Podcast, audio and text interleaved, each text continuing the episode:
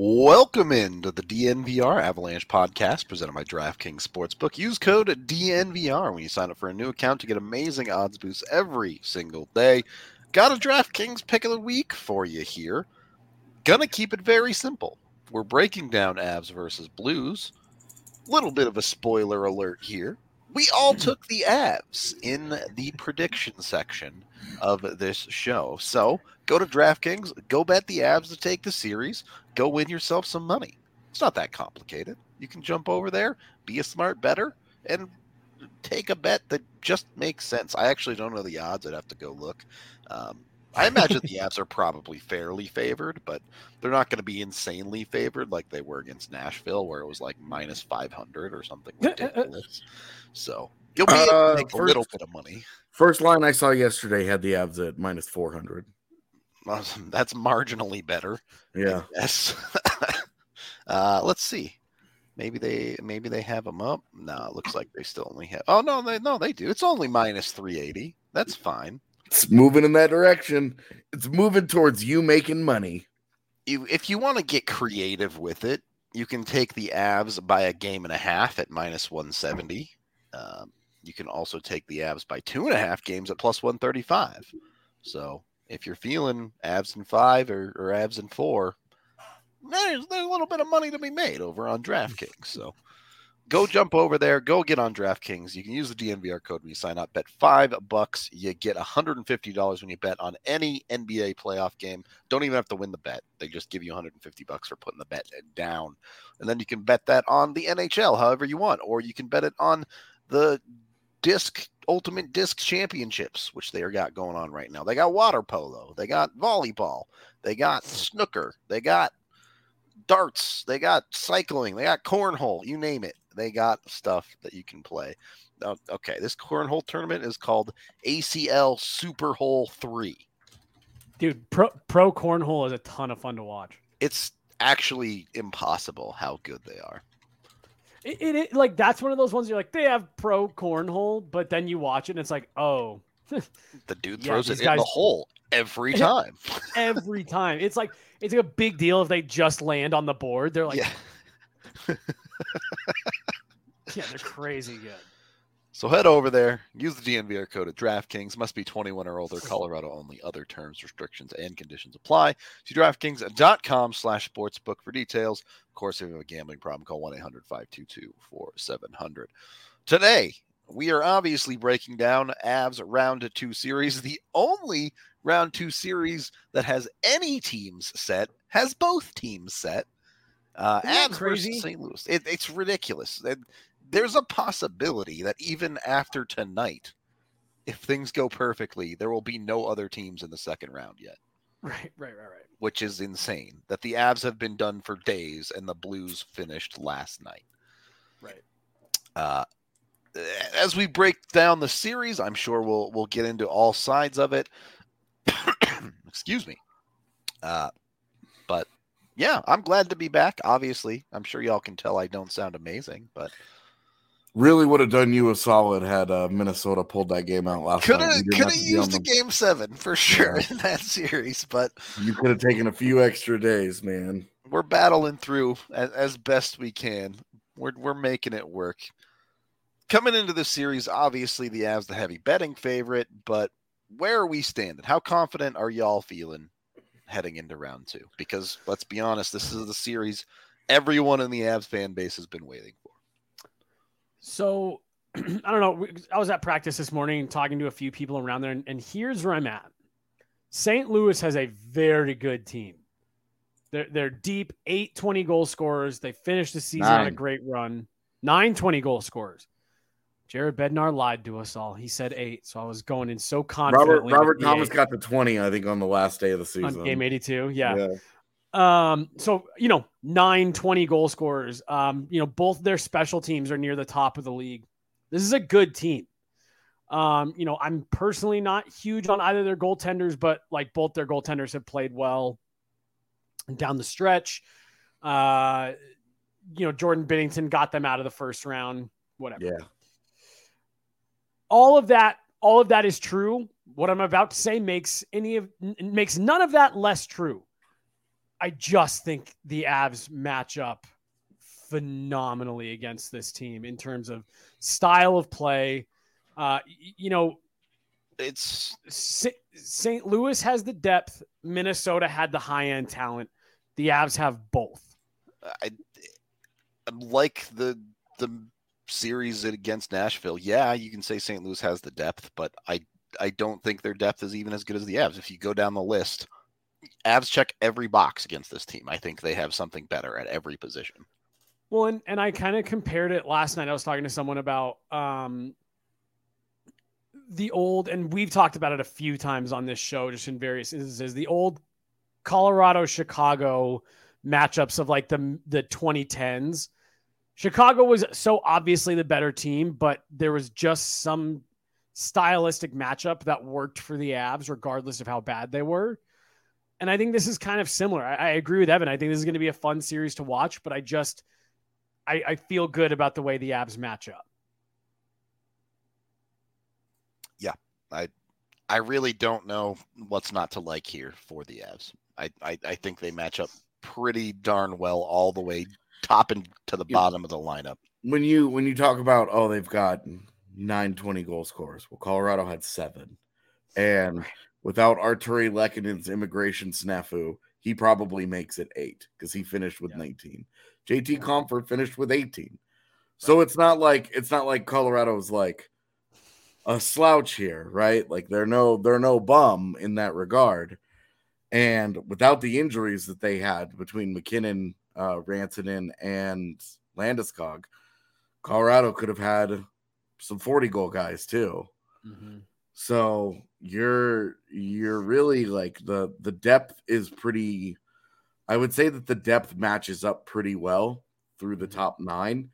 You might give them a slight, I think probably a slight advantage. You know, with a guy like a JT Compher versus, you know, like Brandon Saad. Mm-hmm. Like you would say, okay, that's advantage St. Louis. But when you start, first of all, there's a gigantic drop off in the fourth line. For St. Louis? Yeah, just as there is with Colorado, but with Colorado's fourth line, it's much more established what that fourth line is, whereas that was a grab bag for the Blues basically all year. And so they don't have that like established identity like they've had in the past when they had guys like Sammy Blais and Oscar Sundquist and, you know, guys like that were down there, Zach Sanford in the past. So they really like it's that top 9. And Justin Falk was great this year. Torey Krug was good. Colton Parayko was good. Torey Krug is hurt. We don't know the status of Krug right now going into the series. If he's not able to go, that's a huge problem. Marco Scandella was also hurt during the Wild series. He came back and didn't do much. So you're wondering, is he going to be healthy enough to handle the grind of a best of 7 against Colorado or not?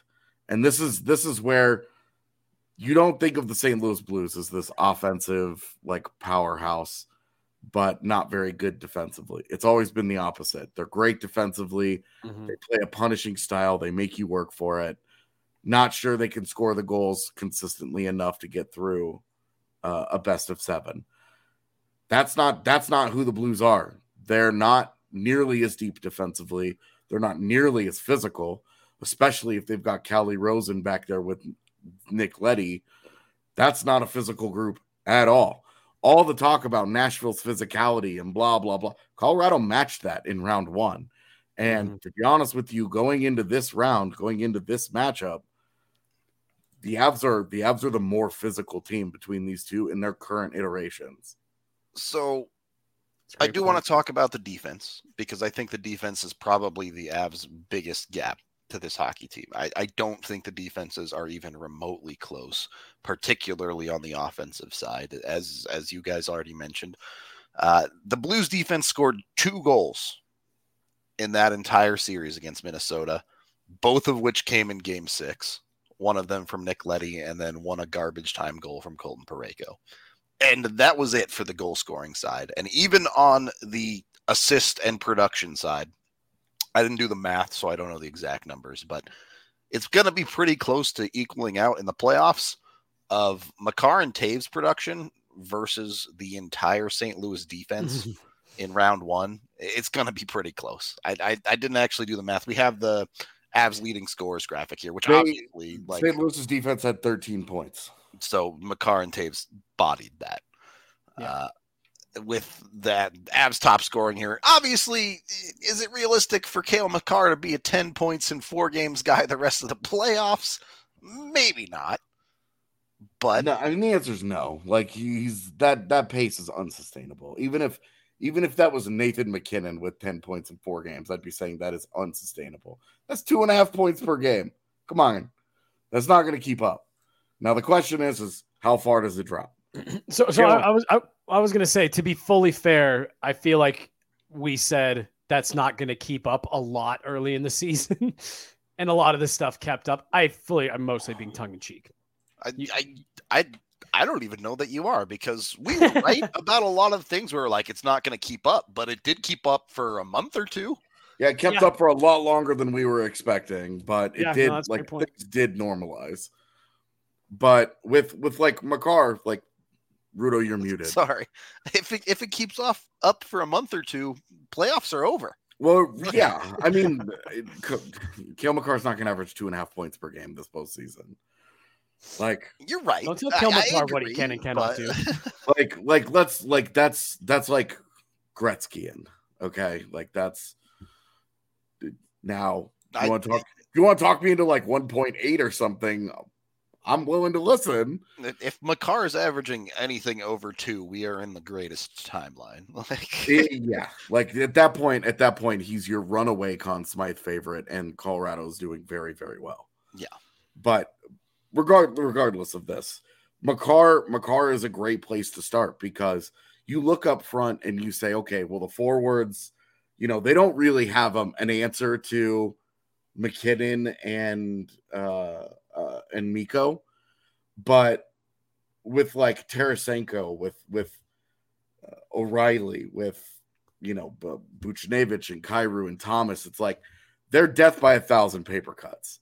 Like, they match up so well, because their third line is going to go out there and just be able to eat up your third line. That's not going to be true in this series, but how well Colorado's depth does handle this. And this is where I think you make the Alex Newhook case. He's more offensively capable than Abe Kubel.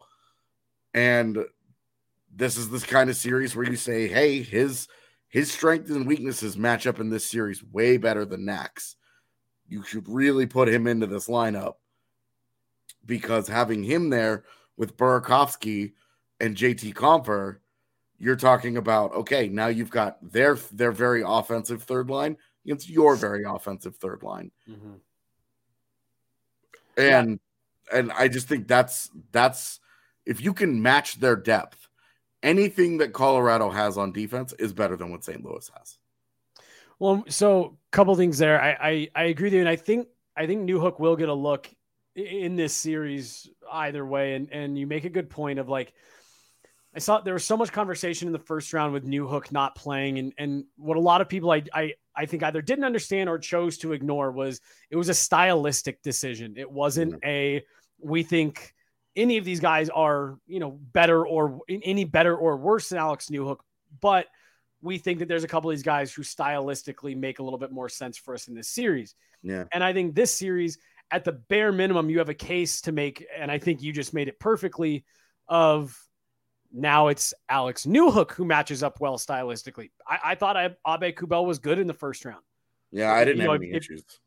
If you don't have the depth that you've got, I don't think that I don't think I'd want to pull him out of that lineup, but this is a situation where I think it makes more sense for Alex Newhook to at the very least get a look and see how he helps balance those third lines. And then your comment there about the defense, that has been Colorado's great, I don't even know if equalizer is the right word, but I mean, that has been their secret matchup weapon all year. And I go back to game 2 against Nashville, overtime.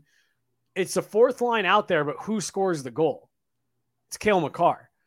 You have the ability at home or on the road to find yourself in a positive mismatch on any given shift, because if you're rolling your bottom six out there, even if you're on the road and okay, they want to match that however they want to match it, you roll Cale Makar and Devon Toews and you immediately have the two best players on the ice, regardless of who they match with.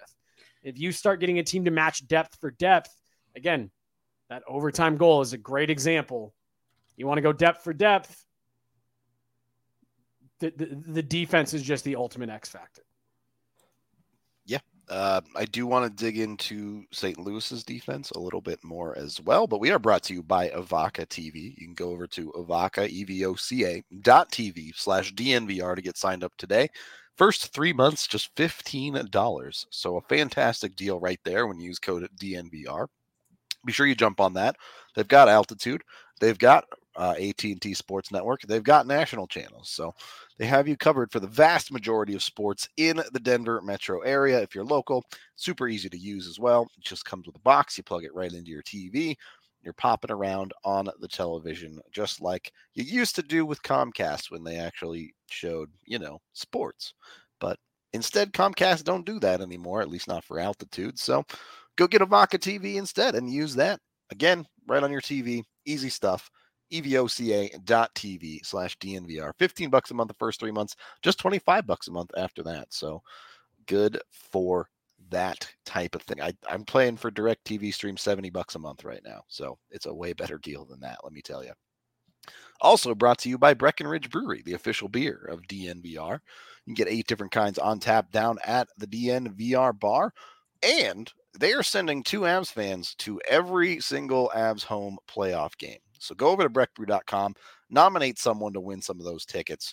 You got to get in on it. It's ridiculous that they're giving away two playoff tickets, 2 Ball Arena to every game. This includes this round, the third round. It includes the Cup Finals if the Avs make it that far. So the giveaway here is actually ridiculous. You got to get in on it with Breck Brew. Go to breckbrew.com, check it out, drink their beers, have a good time, enjoy yourself. Maybe go to a playoff game. Second period of the DNVR Avalanche podcast presented by DraftKings Sportsbook. So as we bring up the, St. Louis's top scorers from round one, you get Perron, you get O'Reilly, you get Tarasenko. And my big question is, yeah, I get it. Perron was hurt last year, but we saw COVID. Yeah, sorry, COVID, my bad. St. Louis's top line by the end of that series was avoiding the Avs top line. Yeah. Ryan O'Reilly was not getting matched against Nathan Mackinnon. And you look at St. Louis's defense behind that. And my question is, how does St. Louis stop Nathan Mackinnon, Gabe Landeskog, Mikko Rantanen? How do they do it? Yeah, their top 2 pairings last night. They had Nick Leddy with Colton Parayko, which if that's the matchup that you want to run, you're going to get worked. And then they had Justin Falk kind of doing the thing that the Avs had Sam Girard doing last year, where they kind of had him moving around with different D partners just based on situations. But that's a problem. Like, you don't have an answer to that question.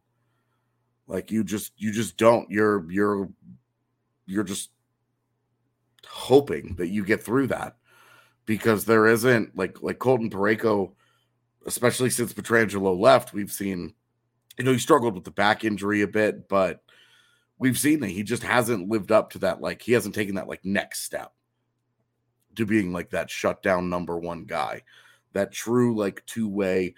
Do everything for you. He's a good player. He's a good defender. He's big and he's physical, but he has, if that's your best response to Colorado's top offerings, you're in trouble. Like, you don't, and you have no way of overcoming. Like, you just need Colton Parayko to have the series of his life.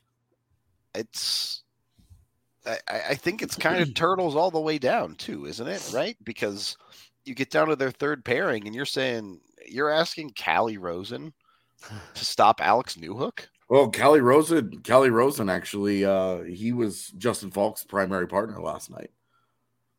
So he's playing on their second pair? Yeah. And you're asking those dudes to stop anybody?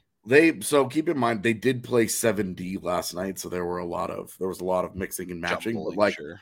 Scott Perunovich played 3 minutes of even strength time in last night's game. Like there isn't a lot of trust there yet. And while Scott Perunovich is a nice prospect, you know, he's an interesting guy. He'd be an X factor for them in this series if I thought he was going to get like a lot of ice time. I don't know that that's going to happen. Yeah, Justin Falk's not there. Justin Falk isn't their top D. He doesn't even get used that way. He's very much an offensive-minded target for them. Well, and like they play him a ton on their PK as well, but like just because they have no one else to use is when you go down the line of Krug, Falk, and Leddy, it's like, Well, and they use Mikkola a lot on their PK, and then they just rotate their PK guys. They're that's what happens when you don't have like that hard answer where you're like, we want to lean heavily on these guys. You're kind of like, hey, well, Colorado does something similar on their PK where they just kind of rotate a lot of guys in because they're like, hey, these guys can all kind of contribute to this. So, and their PK is great. They're fifth in the NHL in PK this year. And I think they were. And they were second on the power play. Their special teams is huge. Yeah. That's going to be, to me, if there's any one part of this series where you sit there and say St. Louis is going to give themselves a chance, it's if the Avs start getting themselves into penalty trouble. Definitely. If this was a low penalty series, you have to really like Colorado's chances even more. Yeah. If Colorado opens up the door and they do dumb shit and they give St. Louis power play opportunities, they're going to have it. It's going to be a lot harder. Yeah. No, St. Louis isn't a very good 5-on-5 team. But if you play a special teams battle with them, if you let special teams dictate games, they'll beat you. Consistently, and they will beat you. And honestly, I feel like that's a lot of what happened in their first round series with Minnesota. That first round series I thought was really interesting for them because I mentioned earlier, like Minnesota had the high end talent, but nothing for depth. St. Louis, while they don't necessarily have like the ultra high end talent, they've got the depth. And AJ, I think you put it perfectly earlier that St. Louis had the season, the type of season they had because they just feasted on teams like Minnesota. You know, we're good enough at the top to survive on most nights and our depth will eat you up. And if you're going to want to, if you're going to try to really ramp up physicality and take some penalties, we'll make you pay there. And, you know, Minnesota kind of turned out to be the pretender that we all kind of thought they were, once it got into a 7-game series, but they got themselves in penalty trouble and wouldn't you know it, Kirill Kaprizov couldn't win a playoff series on his own. Yeah. I mean, he tried great. I mean, an unbelievable series from him. But you know, they St. Louis leaned into their two things that are really, really strong points for them, their depth and their special teams. And it got them out of the first round. If they can't, I think we all kind of agree the depth is going to be a lot harder for them to lean on.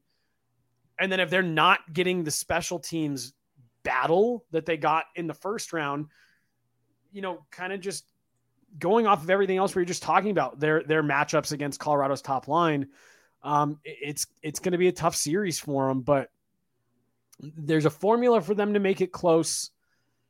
If you're just going straight 5-on-5 for the most part, I think we're kind of painting the picture here. That's going to be tough for St. Louis to match up, go blow for blow, assuming the Avs bring some level that we saw, some level of what we saw in the first round.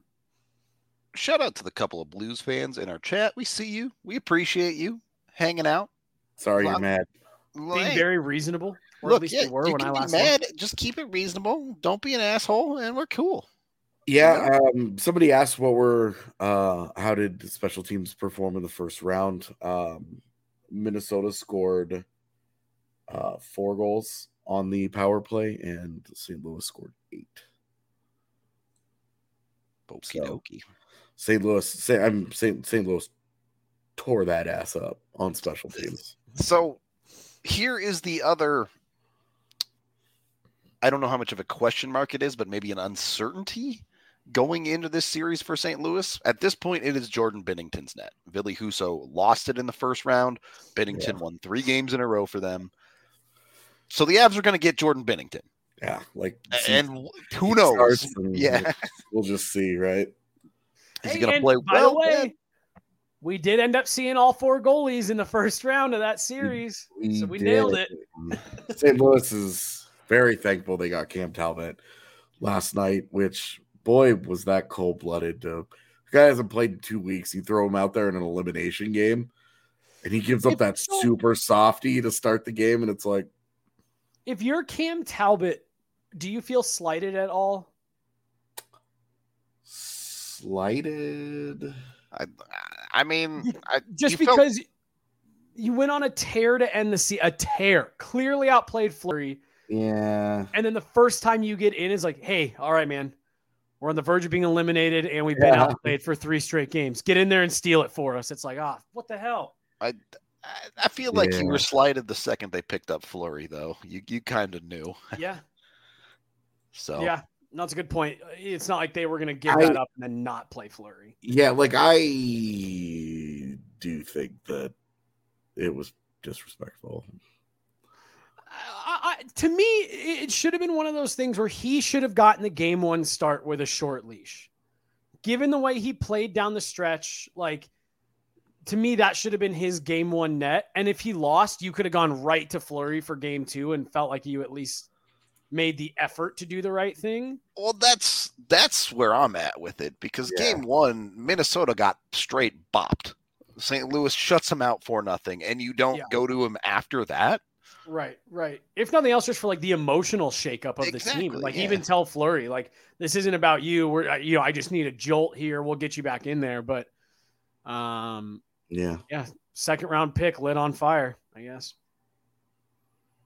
Well, I mean, you take a chance, right? No, I know. And that's what the deadline is lighting picks on fire for dreams. It comes with the caveat of Minnesota also lighting 14 million cap on fire. So, hey, there's a take St. Louis and Colorado fans can agree with. Fleury is overrated. Yeah. The truth. Yeah. Colorado fans are just tired of hearing about him. No kidding. Now we don't have to hear about Fleury anymore until people start obsessing over the offseason. Right. When it's if Darcy Kemper plays well during the postseason, it's he's going to ask for too much money. Sign Fleury. And go get Fleury. Yeah. And if he doesn't play well, it's back. Yeah. Yeah, no matter how this playoff goes, if the Avs win the cup and Darcy Kemper doesn't give up another goal, or if they get bounced in the second round, there's going to be calls for Fleury, no matter what. It's true. He's either going to cost too much or isn't good enough. And yeah, it will be interesting, though, speaking of goaltending, to see how the Blues manage that position, because they've kind of just sort of hot-handed their way through the season. And in a best-of-7, that can be tricky to do. They got away with, Ville Husso shit the bed in one of those games. So he was bad. You put Jordan Binnington in, and then you wait for Jordan Binnington to have a bad game, and then you go back to Husso. And then Binnington just doesn't have one, so now you're fine. But it's hard to, it works great if the guy that comes in plays well. But if the guy that comes in doesn't play very well, then you're really you're just in a tough spot there. And it's kind of the downside of the platoon is that neither guy is really in rhythm, right? But you don't really know on a day-to-day basis what you're going to get out of that position. You're just kind of hoping it goes well. Yeah. do we want to have the rest versus rust debate, especially with Darcy Kemper, given he has not played since Game 3? It's going to be, Monday or Tuesday, roughly 11, 12 days since the last time Darcy played in a hockey game. Yeah, I think he's the one that you're worried about being rusty. I'm not worried about the Avs at all. The Avs, this is like the one year that the Avs have come back on from breaks and just been fine. And we saw them in Game 1 of the postseason last year against Vegas. You remember they sat around for a week after beating St. Louis and smoked Vegas. And obviously Vegas was exhausted and that was a bad situation. But Colorado was ready to play in Game 1 of that series. And I think that Colorado will be just fine. I think they're going to get a much better game from St. Louis than they got from really either Vegas or Nashville. I think it's going to be a great game. I think Game 1 is going to rock. Well, and the one thing that, again, talking about the rest versus rust thing, the Avs, it's actually what I'm currently writing a piece on right now is about how they have been able to not really have that affect them. They've got a different mental focus about them this year and a different level of intensity. Mm-hmm. That, we talked a lot at the end of the season about flipping the switch. And while I don't necessarily want to oversimplify it that way, it's amazing what a difference there was in the vibe at practice yesterday versus today. Yesterday, everybody's hanging out and today is business. Right. And they were skating hard and they were snapping pucks around and stuff yesterday, but there was a lot more kind of just loosey goosiness. But today, it was hard passes, crisp, skating full speed, digging in. Back to work.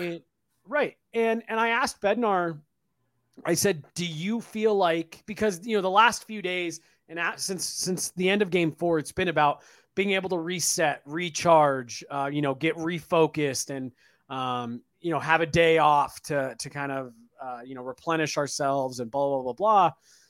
I said, do you feel like once that game ended last night, it flipped from, oh, nice, it's nice to get some time off in between these games to we are in Round 2 and now it's all about prepping for Round 2.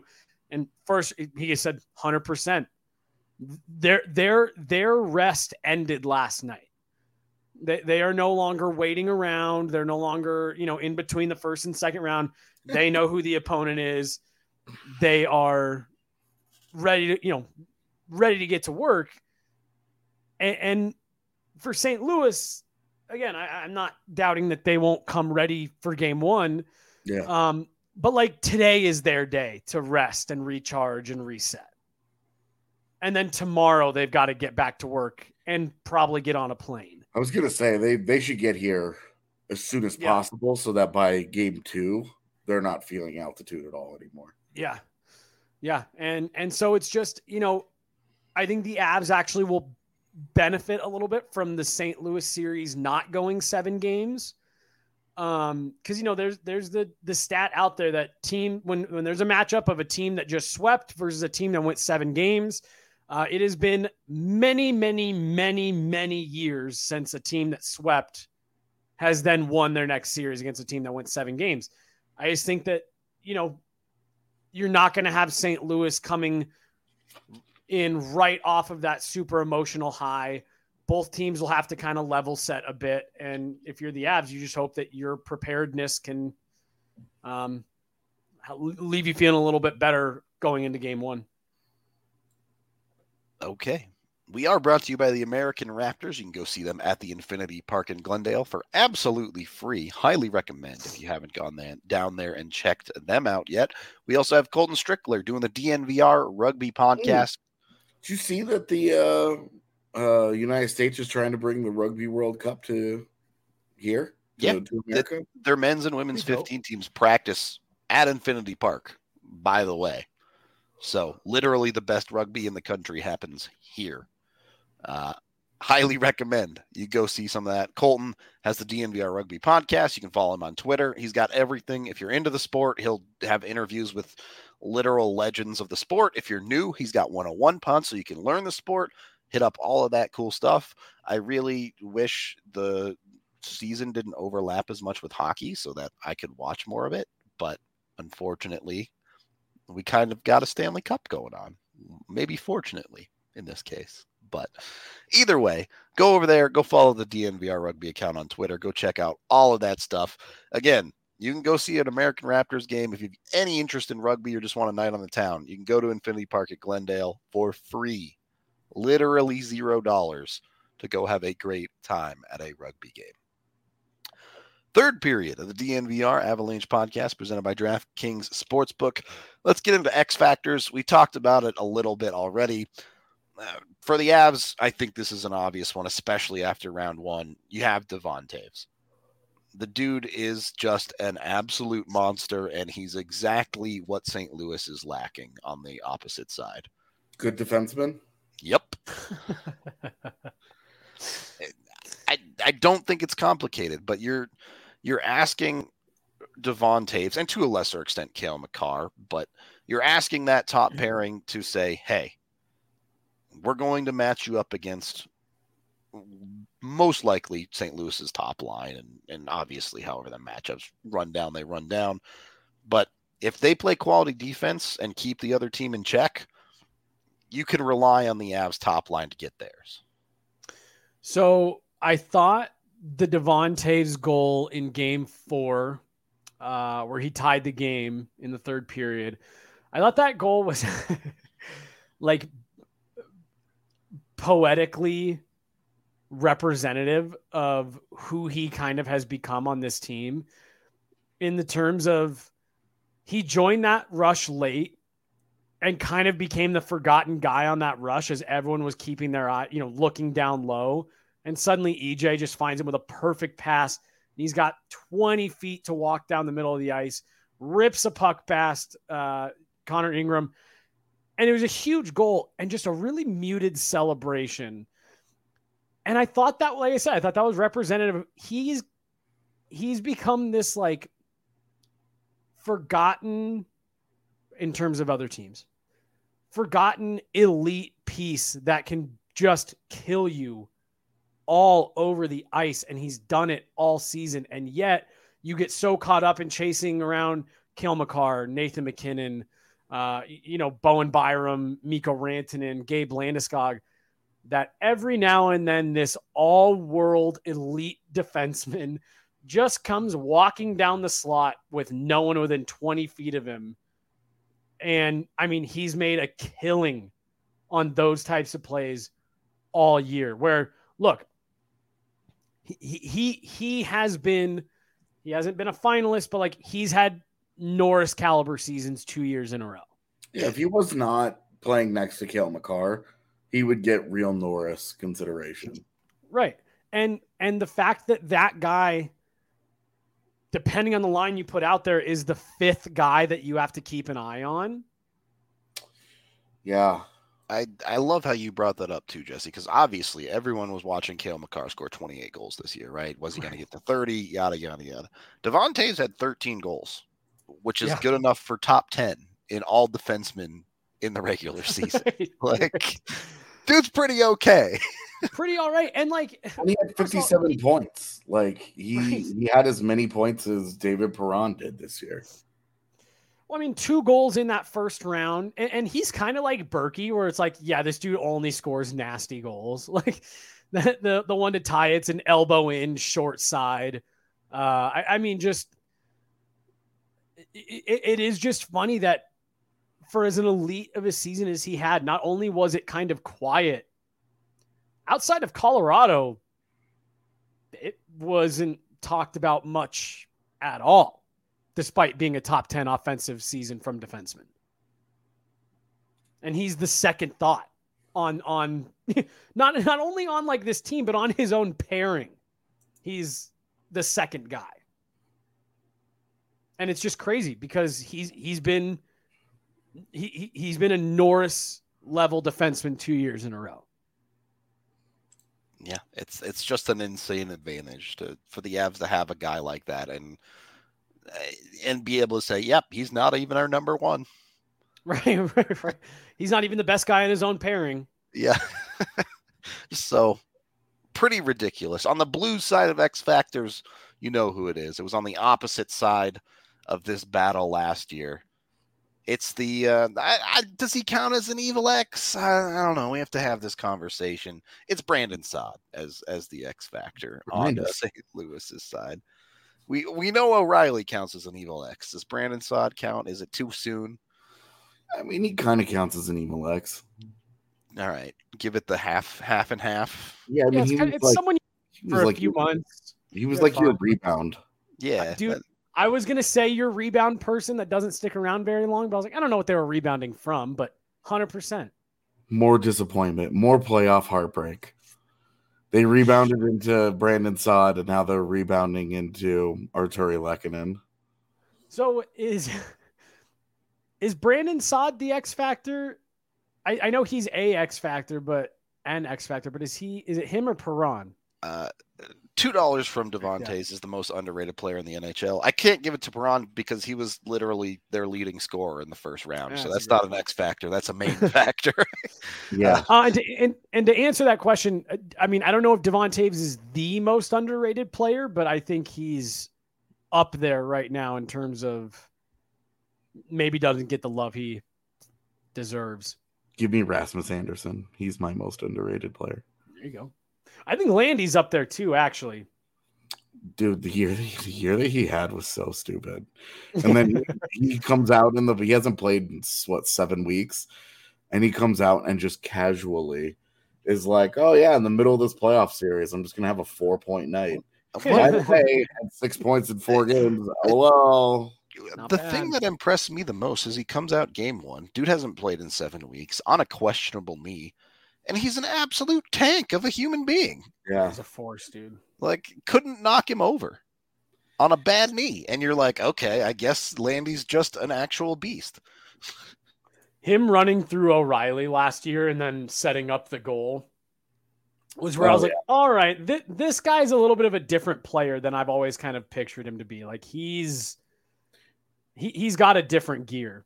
Well, and then last year he also had him beating the holy shit out of Braden Shen. Yeah.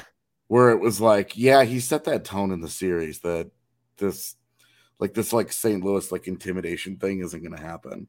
And I don't think that's going to be a concern this year with St. Louis because the Blues just haven't really had that same kind of attitude. They're much more like your classic, fire wagon team. Like they just want to drop a 5 spot on you and mock you on the way out. Right. Hey, speaking of 5 goals, I couldn't believe what you had sent me yesterday.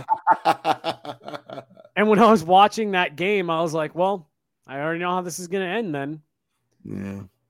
That was pretty unbelievable, dude. I do want to talk about the physical side a little bit more later, but I want to circle back to Saad first. The reason I put him as the X Factor is kind of as we've already summed up. At 5-on-5, St. Louis's depth has got to get the job done for them. Their forward depth has got to be the one scoring goals, either pushing them ahead or keeping them in games, at least enough to get their power play going, right? Because it's really hard to find an edge for St. Louis in this series outside of special teams. So Saad on a third line, second line, however they end up using him, obviously stuff's going to get mixed and matched. Is it the one spot you can see the Avs maybe getting into a spot of trouble? Well, look, that first round showed us, and I actually was a little surprised. Bednar today, he goes, look, Nashville had one line of offense. We knew what we had to do. We knew what the assignment was. We had to shut that line down, and they did so swimmingly. I mean, they didn't. They didn't even. Matt Duchene scored 3 goals. They did an okay job. I mean, it's 3 goals in 4 games. You're not going to win any games like that.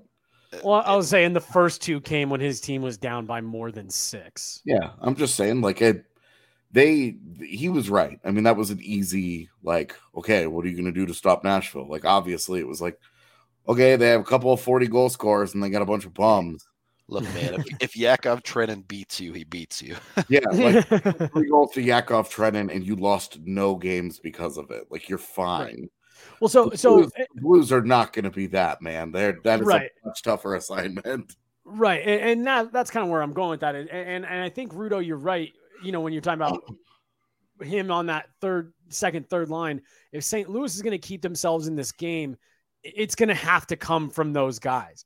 David Perron is another like weird Joe Pavelski type where like it just clicks for him against the Avs for whatever reason. So like you'll have to worry about that. O'Reilly's a good player, but that's where the Avs are going to focus. They're going to get the toughest. That line from St. Louis is going to get the toughest matchups. They're going to be having to fight for their offensive zone time. St. Louis is going to stay in this series if their depth, if their, Brandon Saad's of their team are making enough noise and causing enough problems for the Avs down around the net. Yeah, and honestly, you could take out Brandon Saad and you could put in David Perron, you could put in Braden Shen, you could put in Ryan O'Reilly. Like, pick a guy.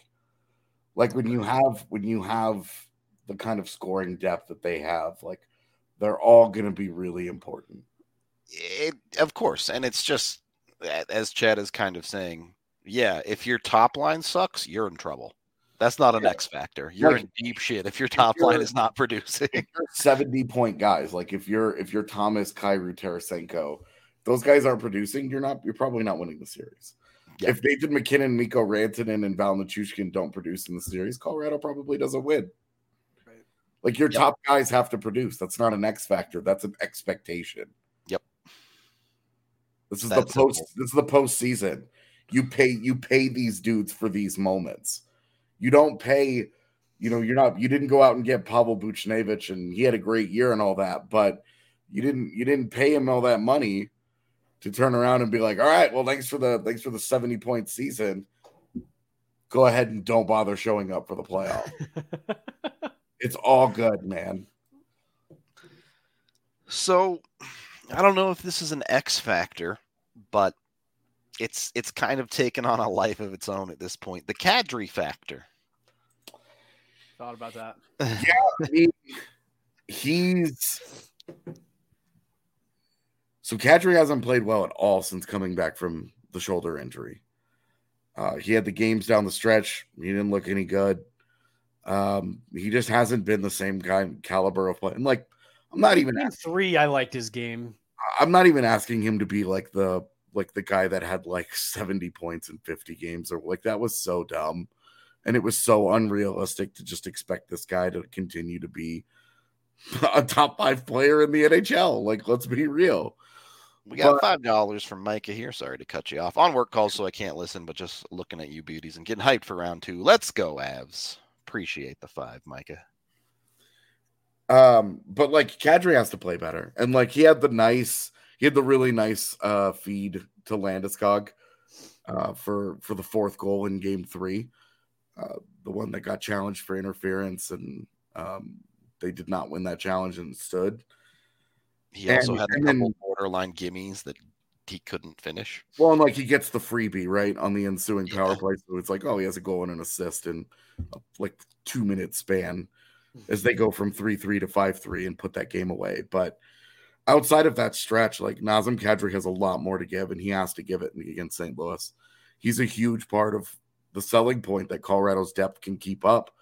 And with Robert Thomas and Ryan O'Reilly as your centers here, Nazem Kadri has to step up and answer the bell in the series, especially with the uncertainty of the 3C.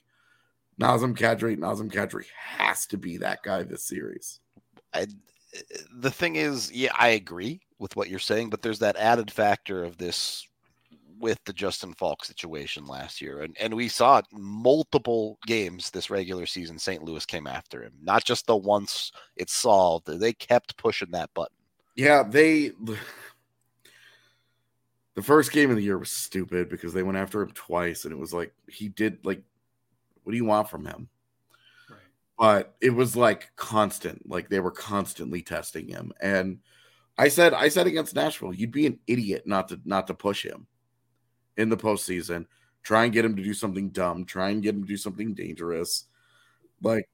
You would be an idiot not to maybe even cross a line to test him.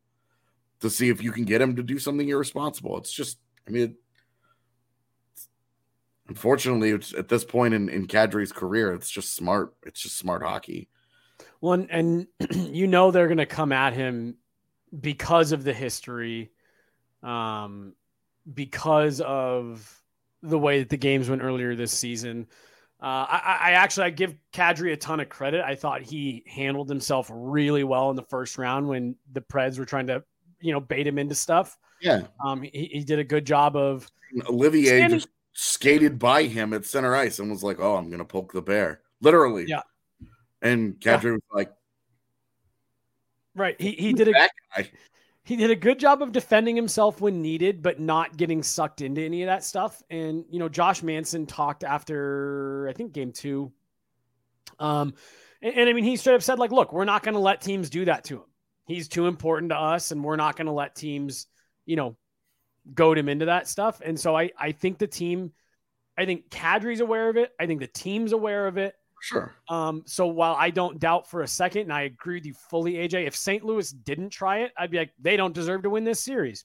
If you're not going to try to get that guy off his game and get him thrown out, you're not doing your job. So I think they'll do it. But get in his head and act him and get him to act cool or something. I mean, something like he's a notoriously emotional guy. You want to push on that a little bit. Mm-hmm. And you know that the way that the Avs are rallying around him, that there's, hey, if you push that guy, two dudes might freak out and do something, in defense of him. Like we saw Josh Manson somehow be the only guy with a penalty when they literally went after him. Like Luke Cunning goes after Kadri at the end of a period, and it was all good. And Josh Manson defended him, and like, that's where you are. Like you've got to. He knows that that's coming, and he just has to handle it. And I look, he's either going to or he's not. He hasn't earned any level of trust whatsoever because of his career, and he knows that. Mm-hmm. But he has to go out there and he just has to do it. He has to stay cool, but at the same time, he has to find a way to walk that line and still be the player he needs to be, because part of what makes him effective is that he lives on that edge. And that makes him a really good player. 5 pounds from Metalhead here, say an Avs fan from UK. Love you guys and all of your coverage. Love the DNVR vibes. Go Avs, go! You guys are crazy. Love the pounds. That's like it's the opposite of Canadian money. Pounds, it's like $10. If it's Canadian money, it's like $2.50. AJ, you make a good point there, and we can move on from Kadri. Not to beat this to death too much, but about while you love that Kadri seems to, or at least has to this point in the season, really gotten a lid on a lot of that stuff. You don't want him to bottle it up too much, because that is part of what who he is as a player, and that's the same conversation that we had a couple months ago about Nathan MacKinnon with the fight. That is what makes Nathan MacKinnon, not necessarily the fight, but that fire and that competitiveness, and that you're not going to do that to one of our guys. It's the same thing with Kadri. He's obviously is a very, well-recorded history of going too far, but that's part of what makes him who he is and why he's gotten to this point in his career. He's got that edge to him, and mm-hmm. you want to see him keep a lid on it, but don't bottle it up too much. You got to walk the line. You still have to be an effective player. You can't be worrying about it so much that you don't play the game, right. To the best of his ability. Yeah. He's got to be, because he's really important. He's got to be better than he has been. Yeah. All right. Let's get to the part of the show where I get to lord over you all the facts that I called a sweep in round one. As DeGro gives us $2. I don't like how the refs still pick on Kadri. I don't think they do also necessarily. He also a lot. Like that guy goes down really easily. He also gets a lot of calls. Everything is really dramatic with Nazem Kadri. Like he goes down in the center. Somebody breathes on him in center ice, and he like contorts his body, and his stick goes flying. And you're just like, this is why you don't get some calls, man. Like, this would be why, because some of this is a little over the top. call in the predictions. What do we got for round two predictions from the group? I mean, I'm gonna go with an F4-2 just because I'm not round two. I'm not trusting of, I guess, just this whole situation to the, like, what's the difference between a 4-1 and a 4-2? One hockey game. Yeah, and ultimately you don't give a shit about that in the long run. It doesn't matter. It's like the difference between 4-0 and 4-1 versus Nashville wouldn't have mattered. Like, whatever. So we all agree that this is Colorado series lose. They're the better team. They're better. They're really better in all three levels. The one area that St. Louis can compete, I would say on any given day, goaltending can always be there, but their forward depth is great. And that's really it. I don't think that's good. Teams that aren't good defensively don't usually go deep into the postseason. And this is, especially without Torey Krug, they were already fighting an uphill battle on that side of the puck. Without Torey Krug, it's going to get worse. So you're essentially asking Jordan Binnington to be even better than he was in their original cup run. It's an insane ask for him in goal, given the defense in front of him. I mean, and look, goalies can change any 7-game series. It's always a possibility. 10 Canadian here from Drew saying, awesome work as always. Just wondering what your thoughts are on how short a leash Binnington will have if he starts to slip. I think it's Binnington's net. Yeah. I mean, I don't think it'll be, I don't think I'll have a long leash because Ville Husso was so good for them this year that if Jordan Binnington gives up 3 in the first period of game 1, I think we see Ville Husso. I mean, yeah, if you see a total eruption, sure. But if he loses game 1, 4-1, something like that, assuming he doesn't get 3 dropped on his head right away, I think given the way round 1 went, they're going to have a hard time getting away from Binnington. Yeah, back to the predictions. To me, honestly, like it's it's one of those things where I could see – I think the only way St. Louis wins this series if it goes deep, if it goes to 7 games and a lot of things go their way. Again, I don't think it's out of the question that St. Louis could win the series, but like you said, AJ, I think we all agree that this is the Avs series to lose. And honestly, I don't think any result would surprise me from another 4-0 sweep to 7 games. Like, I just think this series, there's so many X factors in terms of like a couple breaks here or there in this series can look a lot of different ways. And Binnington is a huge part of that. Special teams are a big part of that. And I mean, this group, man, you just can't. Right. Darcy Kemper is a big part of that. I mean, he's been phenomenal, I think, this season. But like AJ said, goaltending can switch at the drop of a hat. A couple more super chats here. You guys being extremely generous. Thank you. £5 from Judgy saying Avs fan since 95. My wife is from St. Louis. This series could cause a problem at home. You made it through last year. You're fine. True. And then at $2 from the Schick, we all know the only real story is Toews versus Leddy. It kind of is because if Nick Leddy can have the best series that he's ever had, St. Louis needs that. And if Devon Toews has his worst series since coming to Colorado, well, St. Louis needs that too. Then it's a conversation. Yeah. I think the Avs are just this good, man. Like I picked the 4-1 because I really think the Avs are just that much better than everyone in the West. And I really like the St. Louis team. It's the particular matchup here. It's Nathan Mackinnon going against Colton Parayko and right. Justin Falk and you're just like, dude, those guys are good NHL players going up against an elite. I like the forward core, you know, Binnington on any given day, whatever. But that defense is not a defense that should get you through the second round on St. Louis. And like Torey Krug, not having Torey Krug just makes them worse, because that was one of their more, like, if you're not going to be good defensively, you need to move pucks well. And he still does that well enough. And you remove that from the lineup and you end up with Calle Rosén in your lineup. And it's like, fuck, dude. Calle Rosén just does not do Torey Krug's job. No offense to Calle Rosén, but that's a big step down. Yeah, like Calle Rosen's a fine, like, quadruple A, like, fill-in type guy. But this is similar to when a couple years ago when the Avs were playing Duncan Siemens in the playoffs, Mark Barberio in the playoffs. Like, when you have a couple of injuries, you start to get into those guys, and it's just too much. It's just too much of a step down.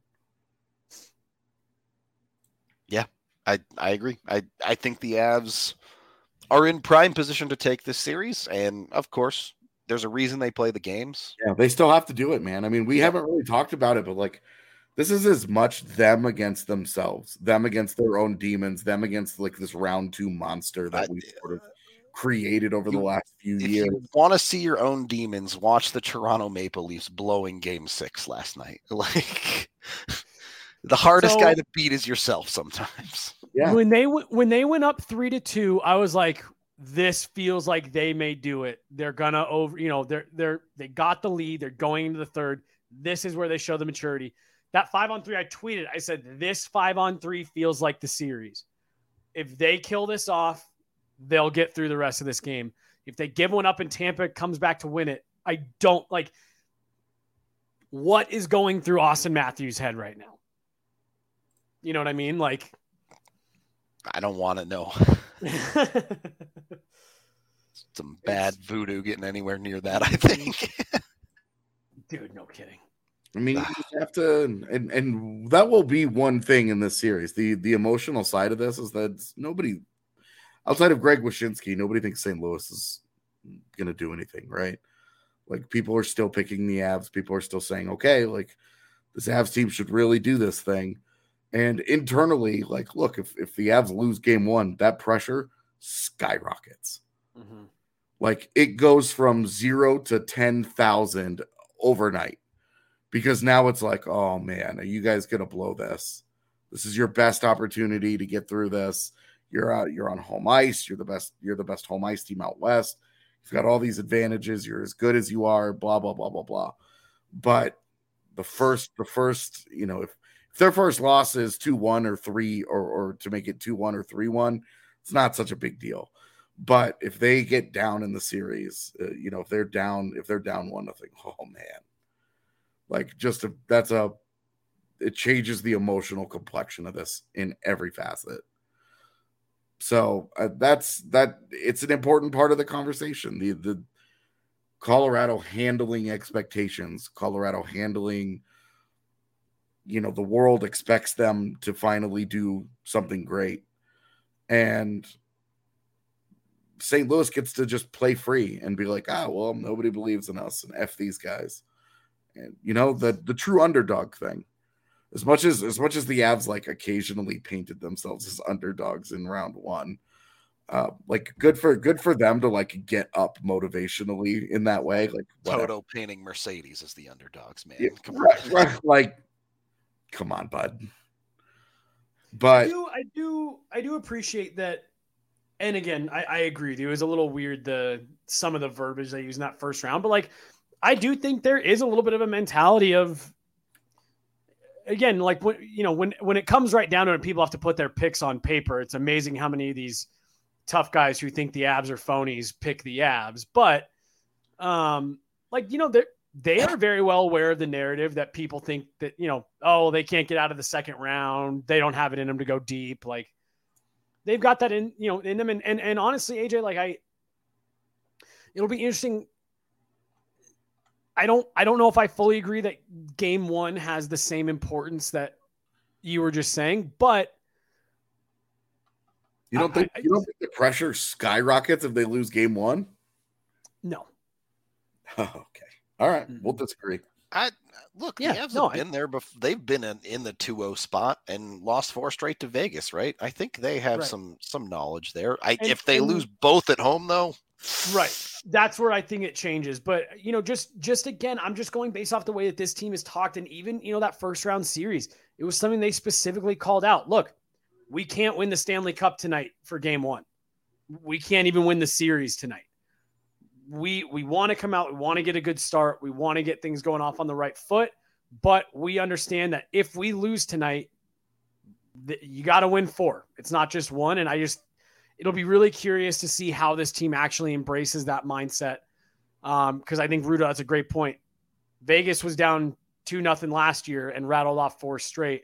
And I think a lot of that was because they didn't allow themselves to get consumed by the moment. And once things started to slide, the Avs did. And they've talked all year about can't let that happen again. We have to learn the lessons from that series. And I mean, you could be right. Like, you could be right, AJ. They if they lose game one, they could start gripping sticks and all that stuff. But I think the pressure goes up. How they handle it is up to them. But I think if they lose game one, like the pressure goes up. I don't think it turns up to that 11 level until game two. I don't think you're really boiling over if they drop game one, unless, you know, obviously it depends on how the bread gets made, but.